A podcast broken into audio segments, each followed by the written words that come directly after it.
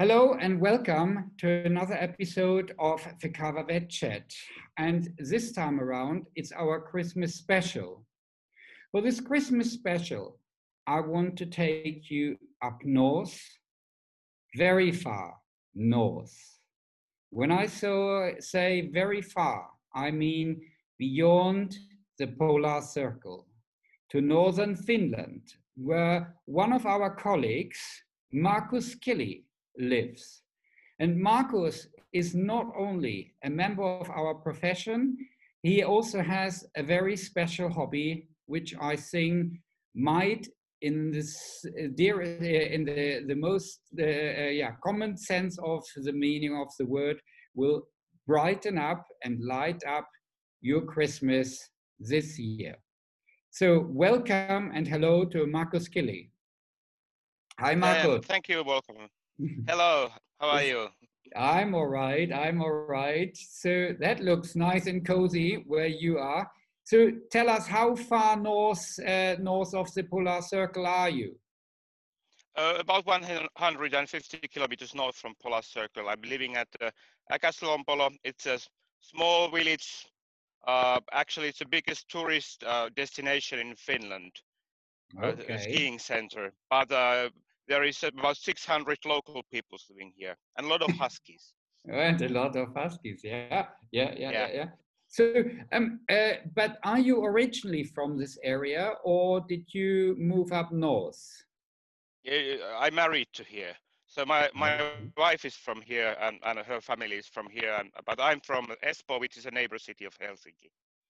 On Helsinki. So quite, it's about 1,000 kilometers from my parents' house now. That's the thing. So you're a southerner. So you're half Mediterranean. Yeah, almost. Yeah. That's great. So, but never go back. This is, I love this. Yeah. I love to live here. Yeah. I had the great chance both in the winter and in the summer to work in northern Scandinavia, and I very much know what you mean. Sort of, we are talking about the light, but we are also talking about the freedoms you have in this part of the world. Yes, there are not so many people over there, but then you have possibly opportunities for an outdoor life, which I think everybody else who is interested in the outdoor lives, in hiking, in hunting, for example, will be very envious about, I would assume. Yeah, actually, I'm living in halfway up to the fell, so that if I want to go hiking, I just it's about 10 meters to forest from my home door, and that's it. And also the 300 kilometers cross-country skiing tracks, they start just 50 meters from our home. I'm coming. But I don't ski. I'm coming. This is fantastic. Life as a small animal veterinary surgeon up north, in how far would you say is that different from that in Helsinki or further south in Europe? Are there any sort of specific conditions that you treat more commonly? I think that the biggest difference is that there is a lot of huskies. So, for example, there is about 6,000 huskies on my area. 600 people and 6,000 huskies. Yeah. They on the same area where is 6,000 huskies, there is about 8,000 people. So that everybody are willing to drive a long way to the vet. So I have clients who drive 300 kilometers when they come to me. Yep. So that's maybe the main difference. And when they drive a long distance, then you, of course, would like to do everything what you can on the same days. Yeah. It's not a possibility that you say that, okay, let's do this today, and oh no, we don't have time, come tomorrow again. So it's, we do everything what we can on the same time. Another important difference is that there is not so many clients.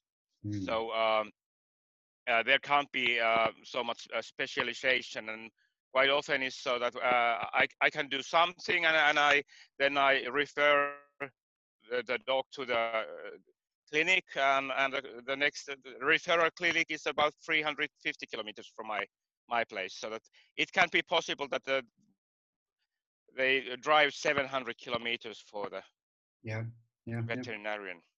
I worked last summer in Falun in Sweden, and it always worried me. One of the first questions I always ask, because then my treatment suggestions depended a little bit on the distance people were traveling, because as you said, I mean, you try to do as much as possible in one visit, because they can't come every day or every second day for follow-up injection or something like that. Yeah.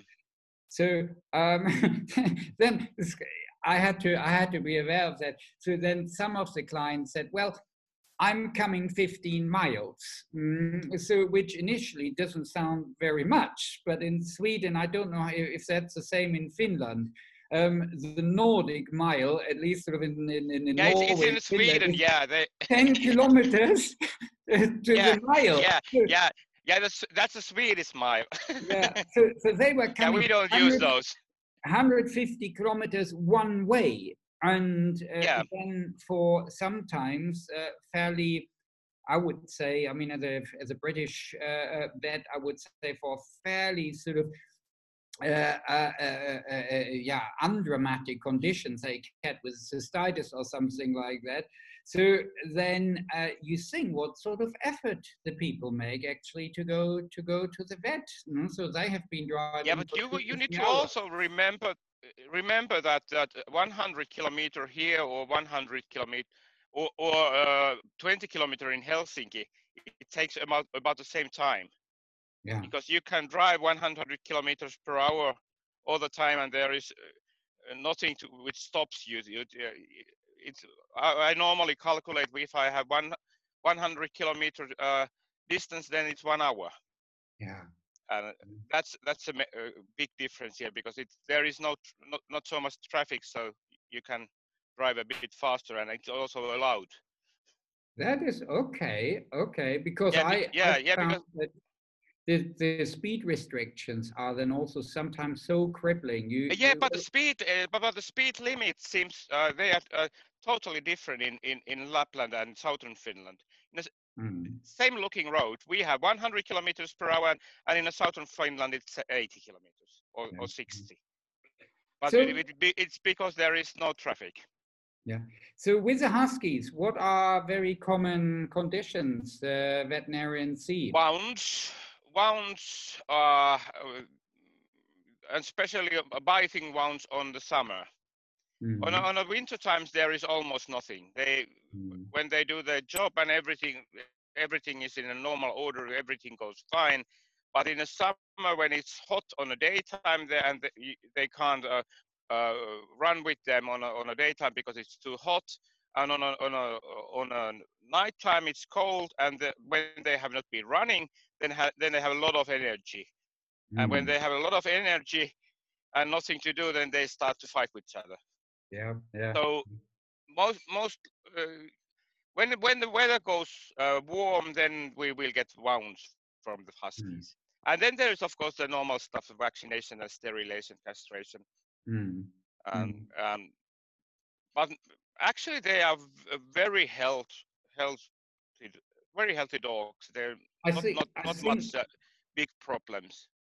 I think you can't ask for better patients if you look at it from a cardiovascular point of view. It must be in anesthetists' heaven, actually, because these are all athletes you are treating, long distance. Yeah. That's true. Yeah, the anesthetics, it's really nice, and we If I compare the dog breeds with people have here and what they have, I have been living and working also in the southern Finland. It's totally different. There is no brachycephalic dogs here. Most of the dogs are something between 20 to 30 kilos, so that they are standard dogs, and it's really quite healthy dogs. Most of them are for hunting, or then they are huskies, yeah. And then or otherwise they have reindeer herding dogs, and that kind of. What I also found, clients have many of them. Yeah. And I found most of the people that bring these dogs to the practice to start with, these are usually well-balanced dogs. They have been out and about. They are very active, so they are not neurotic. You can't use a dog with behavioral problems if you have a sledging team. And then the owners, they are usually very, very good. They know their dogs in and out. And if you ask them, yes, can you please hold on to your dog? You know, they definitely hold on to the dog. Or they will say, no, with this one, we have to be a little bit careful. He's a little bit on the funny side. Yeah. So we better take precautions also. It's quite good. How is that with cats? Do you see a lot of cats up there in the north? Yes, in my house we have 6. Oh, okay. but most not so many. There in our village there is quite many cats, but if I go to just 20 kilometers to other village there is none. So cats it's not very common pet in at least in the Western Lapland. We are saying that there is the cat hate. If you go to the farm, you will not see a cat, and it's very big part of this Western Lapland. They don't like cats, but I don't know why. But most of the cats they are owned by the people who have moved here from somewhere else. Yeah. I was last summer. I was in Canada and spoke to one of our colleagues over there, and I said, "Okay, how is that the cats, dogs?" And she said, "Yeah, we have quite a few cats." And I said, "So, and do they have a lot of problems with cat bites or so?" And she said, "Whoa, no, not at all. They are not going outside."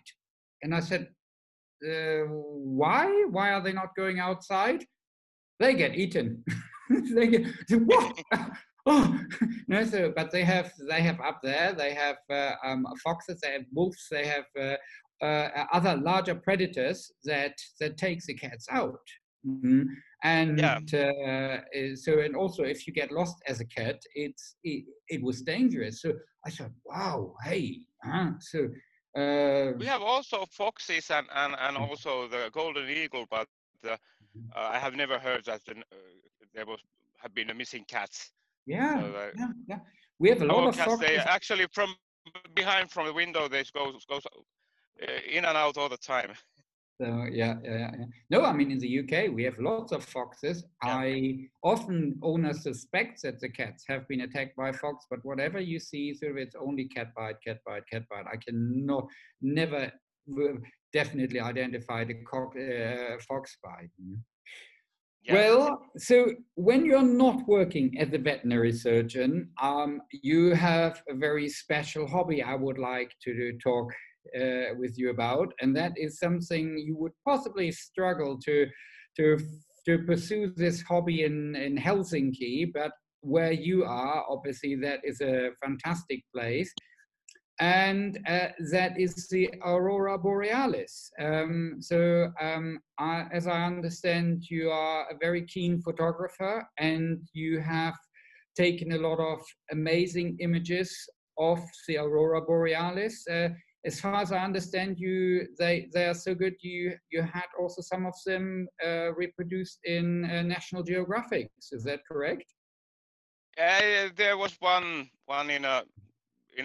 but it was only in a online paper, not the official paper, printed one. Yeah. So we will play in some of Markus's images, and we hope that you will enjoy them. Tell me about the taking these images. I think we all have tried doing night photography with our smartphones. And I mean, at least I'm always disappointed about the results. I have now a newer smartphone. The images are somewhat better, but I find things like, for example, the moon, which might appear so huge on the sky, when you take an image of it, you're actually disappointed because it's actually still very tiny. So I think it's our perception of the moon that is maybe much bigger. But then also with the Aurora Borealis, sort of, can you talk a little bit about the technical aspects to take these images? Yeah, the most important thing is that you use a tripod. Mm. It's just that your camera will stay still. Nowadays, the new phones, you can get the decent photos I've seen, but if you really want to get a good ones, if you want to make so good that you can print it to the wall, then you need to have a camera, and all the cameras which have manual settings do the job, and then you will need a wide-angle lens so that you will get a big enough part of the sky to the same photo. Normally, when I take the Northern Lights photos, its exposure time is something from 1 to 15 seconds, so quite a long time. You can't keep in your hands and hope that it stays still. And what could I say? It's quite many things which you need to remember when you take it, and then it's a totally different thing when you take a video. The one important thing is of course the focusing, that you should focus so that the stars, that they are sharp, because if they are not sharp, they look like big white balls in the sky, and then everybody are looking for those white weird-looking balls and not the auroras. Most important thing is that you need to have those auroras. If you think those really good looking photos where it's a really bright northern lights there, they are mostly they are that kind of that I have spent there about 6 hours outside, and then there is 30-second or 60-second moment when they are really bright, and then I have took those photos. Okay. How do you keep warm when you are outside? So you need a big thermos flask with a lot of glögg. You just have a warm clothes, and that's it. Yeah. It's not a problem. It's never a problem that it's too cold. You can always put more clothes on you. If it's warm, then it's terrible, because you can't. If you have lost everything, then there's nothing to do. That's probably true. Yes, yeah. But I would say that -30 is not a problem to stay several hours outside if you have proper clothes. That's the thing, proper clothes, and it's more dry cold, I think, not such a damp. Yeah, because when I was studying at Helsinki, I still remember I live in just near the sea, and one evening it was -20 and sea was not frozen yet, and there was a wind from the sea, and it's -20, and that was the coldest which I have felt ever. Here in Lapland, when it had been 45, then it's -45. It's nothing to compare that. Because when it's dry and cold, it's not so bad. Yeah. So Christmas. How will Christmas? How do people celebrate Christmas up where you are? I mean, this is where everybody says Santa Claus is coming from. So is Santa Claus coming to visit the children? It's very of course, and actually there's plenty of them. but really there is only one who lives at the Korvatunturi. It's at the eastern Lapland. We are actually Hanna, which you know, Hanna Nurmi, from, she's also from Lapland. She's living in a town where it's an official place where the Santa Claus lives too. Please send her my regards. Yes, yeah. Yeah, I will. How, when do the children in Northern Finland get their presents? Is that on the 24th or in 24th the evening?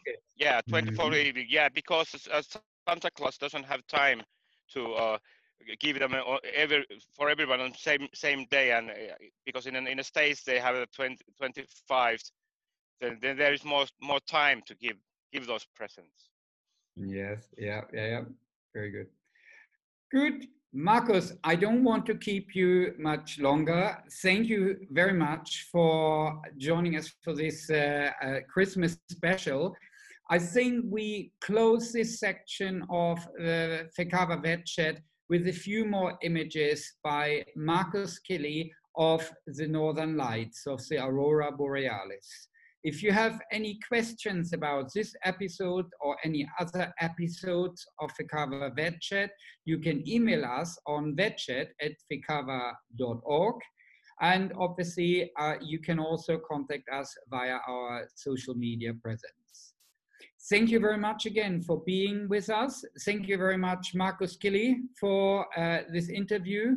And to all of you, wherever you are, have a Merry Christmas and a peaceful and happy New Year.